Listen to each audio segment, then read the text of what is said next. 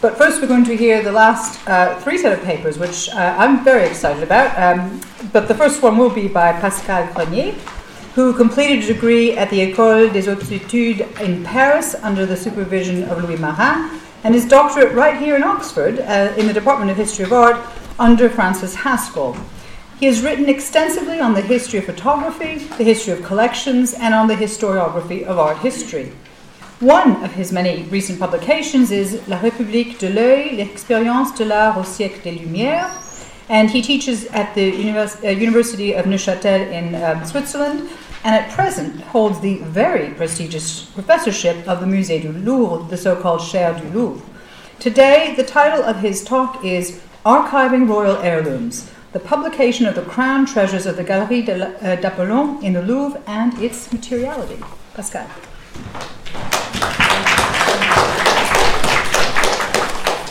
First of all, a, a great thank you to Geraldine, to Deborah, and to Costanza for this wonderful conference.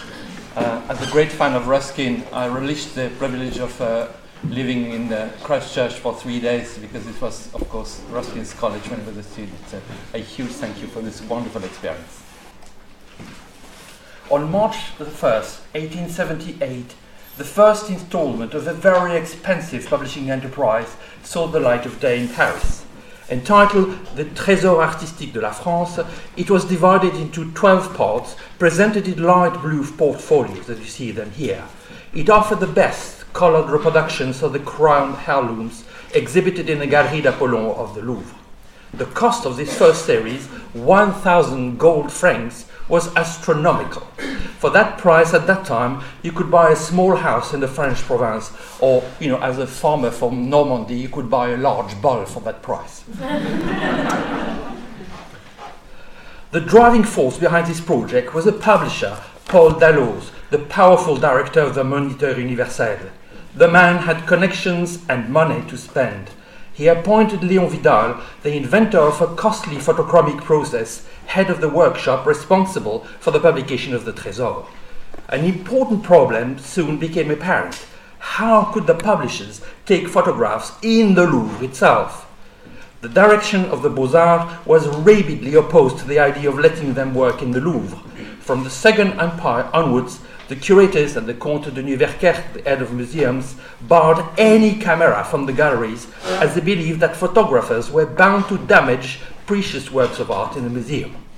They also believed that the only way to reproduce works of art was engraving or etching. During the Second Empire, a great artist, Jean Jules Ferdinand Jacquemart, was even allowed to have his own workshop next to the Galerie d'Apollon. He mocked the shortcomings of photography and took pleasures in producing very polished etchings, as you will see here, where the shiniest objects of the gallery reflects the window of his workshop. Because see here uh, the uh, piece here on the right, you see actually the window of his workshop and the artist uh, himself. A kind of signature which highlighted a virtuosity which was still beyond the reach of photography at the time. Dalloz's aim in undertaking such a project was clear. As the president of the jury of the Union Centrale des Beaux-Arts Appliqués à l'Industrie, he was appalled by the low aesthetic quality of manufactured goods in France. This, diagnostic, this diagnosis was not particularly original. It was a great obsession of all European governments after the Great Exhibition of 1851. Dalloz thought that perfect reproductions of the most precious objects among the royal heirlooms would serve a pedagogical purpose. As for Vidal, he just wanted to beat Jacquemart on his own ground. The colored photograph you see here greatly impressed amateurs at the time. Léon Vidal, the son, the son of industrialists from the south of France, had developed a technique which allowed for a perfect transfer of the photographic image to a lithographic stone. For each colored surface, a corresponding lithographic stone was produced. Vidal did not want to use yellow or grey colors in order to reproduce the effect of gold or silver, as it was commonly done at the time. A sheet of real gold or of silver was laid on paper, which was then printed on with a gelatinous translucent ink which let the metal sheet shine through. The effect was strikingly beautiful and gave depth, a body to the object represented. But in his enthusiasm, Vidal made somehow excessive use of color, as you can see here. he could not resist brightening the background of his images to such an extent that on such plates, sometimes they distract the eye, making it even difficult to focus on the object represented. I shall now reflect on the structure of this publication, a structure which shows that the author of the Trésor Artistique programmed its use and more especially the way in which amateurs could archive it. Each portfolio contains one installment, that is, a series of colored photographs. Each photograph is accompanied by a text, uh, a textual commentary, discussing the object represented. The object was not described since the authors of the text say that the photograph spoke for itself. Each image is carefully mounted on cardboard and framed in a white passe-partout, as it's called in French. The lines surrounding the window are printed, but the golden rim is applied by hand. At the foot of the plate, the names of the printing house, as well as that of the head of the photographic workshop, appear on each side. The authors of the portfolio clearly wanted to highlight the artistic value of their reproductions, which were framed like uh, precious drawings by old masters. The inscriptions imitate prints which bore the name of the artist and of the engraver. Vidal was very keen to prove that the photograph should be granted a copyright as it was an original creation, uh, an, uh, an, object of artistic interest, uh, like any other artwork. In 1896, he even defended this idea in a publication on the subject. Here you can see the portfolio in which all this uh, uh, text and uh, prints uh, were put. At the same time, Dalloz did not want to produce a book, but a series of loose photochromes with the accompanying text. His idea was to kickstart a series that would encompass not only the heirlooms of the French crown, which were housed in the Galerie d'Apollon in the Louvre, but all the major artworks the of the Middle Ages and of the Renaissance on French territory. Some very rich collectors, like the bro- brother Dutuit, uh, um, were contacted and they agreed to have some of their possessions reproduced in the same manner. Here is one of the superb enamels uh, which were in their uh, collections of Auguste, one of the two brothers. Scholars, also like Eugène Hucher, were persuaded to use the Vidal process to convey the exceptional beauty of the Plantagenet enamel. Hucher used the same structure as Vidal, even if his dissertation on the enamel exceeds slightly the two or three pages of commentary which are normally to be seen in the Trésor artistique. Dalloz and Vidal publication, in effect, is difficult to define. It is neither a notebook nor a recueil, even if it resembles both. In my book, La République de l'œil, I have analyzed the complex, the complex bust of the art book. Unlike my former doctoral supervisor, Francis Haskell, whose book, The Painful Birth of the Art Book, is well known, I do not believe that the recueil is the first form of the art book within a continuous historiographical model. Far from it. In fact, for me, the art book was created in reaction or even in opposition to the recueil. The philosopher John Locke was the first scholar who provided a theoretical justification for the recueil. So we're in Oxford, in Christchurch, you know, the place where John Locke uh, lives. So uh, for me, it's a huge pleasure to, to, say that. As you can see here in this uh, uh, publication, which he did actually in French at the Bibliothèque Universelle in 1686, he tried to understand how an infinite number of data could be recorded in a manuscript bound like a book, that is, a finite repository of knowledge, and then retrieved at will. His solution was simple. The owner or compiler should divide the book into sections and then place any new element or fact into a section with the help of a very complex coded references. In that way, a great number of data could be stored in the book over the course of time without threatening the order of knowledge. During the 17th and 18th centuries, collectors who wanted to use their collection to produce a comprehensive model of the history of art created what I've called an instrumentarium, that is, an aggregation of manuscript notes, printed texts, images, originals, copies, all suitable for the storage of elements of this history of art. An instrumentarium of this kind was expensive and was condemned to remain available in only one copy, that of the collector. The collector made his own personalized book, so to speak. From Crozat to Seroux d'Agincourt, all attempts to produce an instrumentarium in multiple copies failed one after the other. These books were all too expensive, and their structure was highly impenetrable and indigestible. Seroux's Histoire de l'art par les monuments, 1810-24, in six volume in folio, three for the text, three for the illustrations, what is so cumbersome that it is impossible to see an image and its corresponding text simultaneously. You need at least three tables to lay down the whole book. In effect, readers like Stendhal recommended that one should use the plates as a repertory of images and forget altogether Seroux's text. The art book proceeds completely differently it does not restrict itself to publishing the ordered view of a given collection or to furnishing the raw materials for historical discourse or not. In the art book, the text is the primary element and must propose a model of the development of art in history. The illustrations serve only to highlight the argument proposed by the text and are organized in a carefully ordered sequence. In France, the first writer able to understand this new model was Timothy Francillon, and by a twist of history, he is not even French, he was a Swiss citizen who lived in London. His Histoire borrows his historiographical model from Luigi Lanzi's Historia Pittorica and is illustrated for the first time with prints of the painting in his own collections. Up to the end of the 9th century, the French book trade could not choose between those two radically different options the art book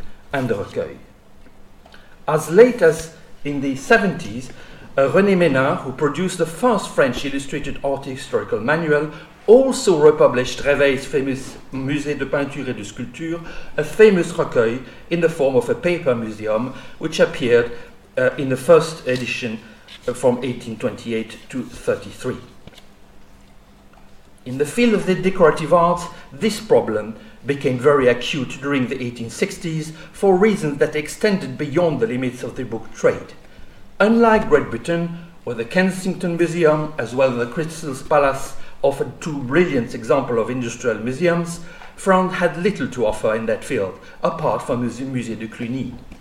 Private collectors, on the other hand, were lobbying very hard for a national collection devoted to the industrial arts. In 1850, the sale of the famous Debruge collection, certainly one of the most important group of masterpieces of industrial art the, at the time in France, was seen as a great wasted opportunity. This is this collection which is published by Labarte. The state did not purchase the collection, which was entirely dispersed at auction. But the nephew of Debruge-Duménil, Jules Labarte, the author of this book here, wrote a catalogue of this magnificent collection and prefaced it with a brilliant essay on the history of the decorative art in Europe from the Middle Ages to the end of the Renaissance. Labarte had understood that he should not produce a recueil, as had, for example, Alexandre Du Sommerard in this publication devoted to his own collection, now housed in the Musée de Cluny. But he should produce a catalogue raisonné of the collection and separately a historical discourse totally distinct from the collection. This essay by Labarte, republished here, became a textbook on the decorative arts throughout the 19th century. In 1864-66, Labarte enlarged the text and republished it as a book in six volumes, you have here, with colored illustrations after the objects, which by then were dispersed in several public and private collections. Rothschild, the Prince Saltykov, uh, the aristocracy in Europe bought from them. It is clear that Labarte wanted to produce an instrument that could create a scientific history of the decorative art whose real counterpart would be a national museum. This new science was based upon a serious exercise of connoisseurship, an intimate knowledge of the technical vocabulary necessary to describe objects, their typology, their materiality, and the techniques used for their making. The images were put to the service of this purpose. For the first time, Labarte accomplished in this field what Francillon had achieved with his history, illustrated history of painting. During the Second Empire, the Louvre Museum understood the challenge posed by the Kensington Museum and started to acknowledge the industrial arts. The Sauvageot collection was donated in 1856 and duly exhibited in a set of rooms. After the death of this donator, it was merged with the collections of decorative art. But when Napoleon III acquired en bloc the Campana collection, several people in France hoped that this huge collection, where the industrial arts took pride of place, would form a French version of the Kensington Museum. The Louvre curators opposed this idea with all their energy, and they finally prevailed. The Campana collection, you see here, and the objects were housed in the Louvre, but several of them were dispatched in the province, and the Musée Décoratif, a private initiative, was founded in France, in Paris, much later, in 1882. Within this context, the Trésor Artistique de la France should be viewed as a multifunctional apparatus. First, it was a set of plates, of beautiful plates, which were like works of art and had an individual value.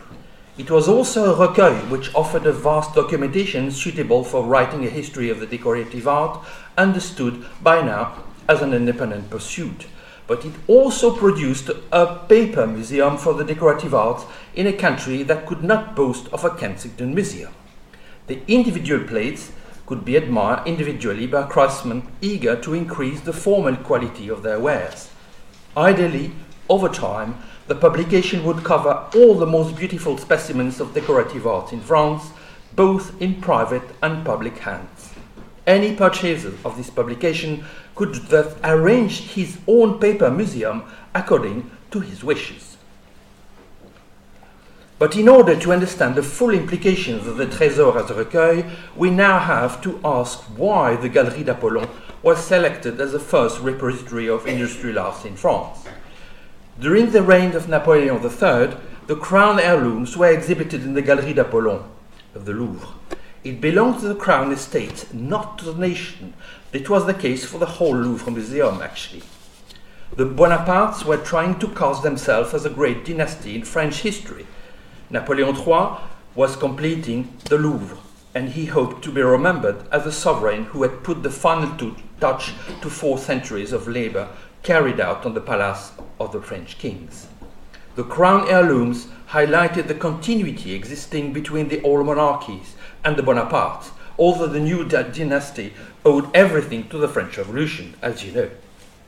In 1870, however, the Second Empire had collapsed, and after the protracted struggle, the Republic imposed its rule in France by 1876.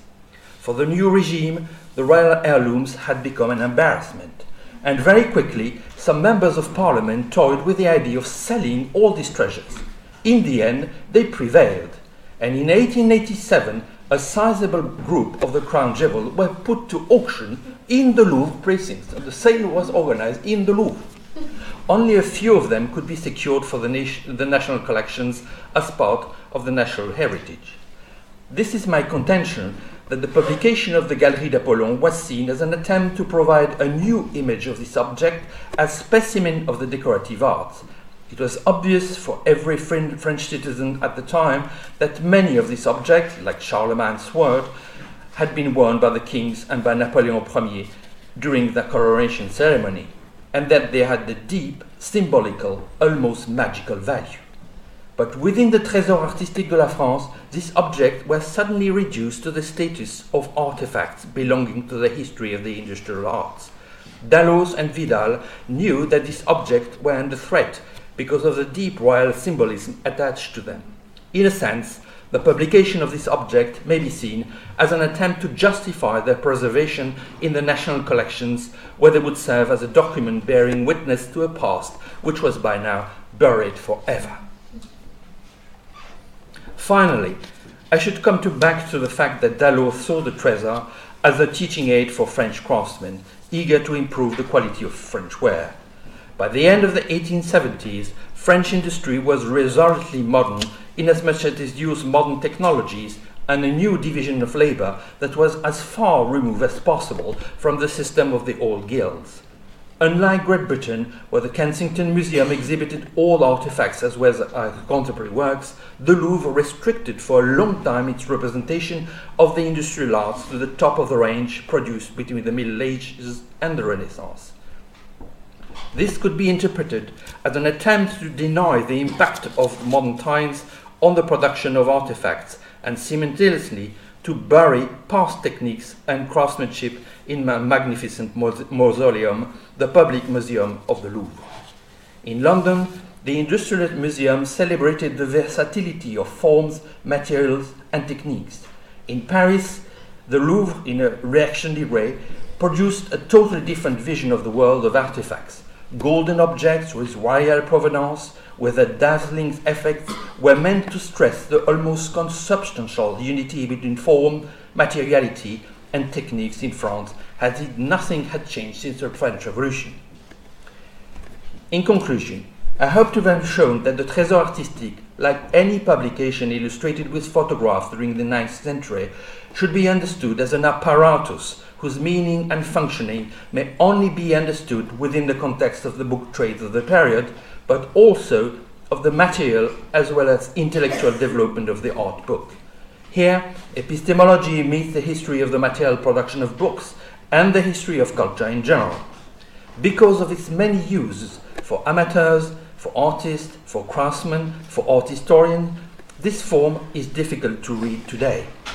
Above all, the Trésor Artistique was trying to present photographs as works of art, but also, paradoxically, as objective records of objects. It was also trying to find its way between radically different book forms, which still vied for public attention at the time the art book on one side and the recueil on the other side. As a result of these complex functionalities, the Trésor Artistique has been archived in very different ways, to the point that very few copies of this publication are complete. In other words, the Trésor Artistique fell the victim of its own functionalities. Thank you very much.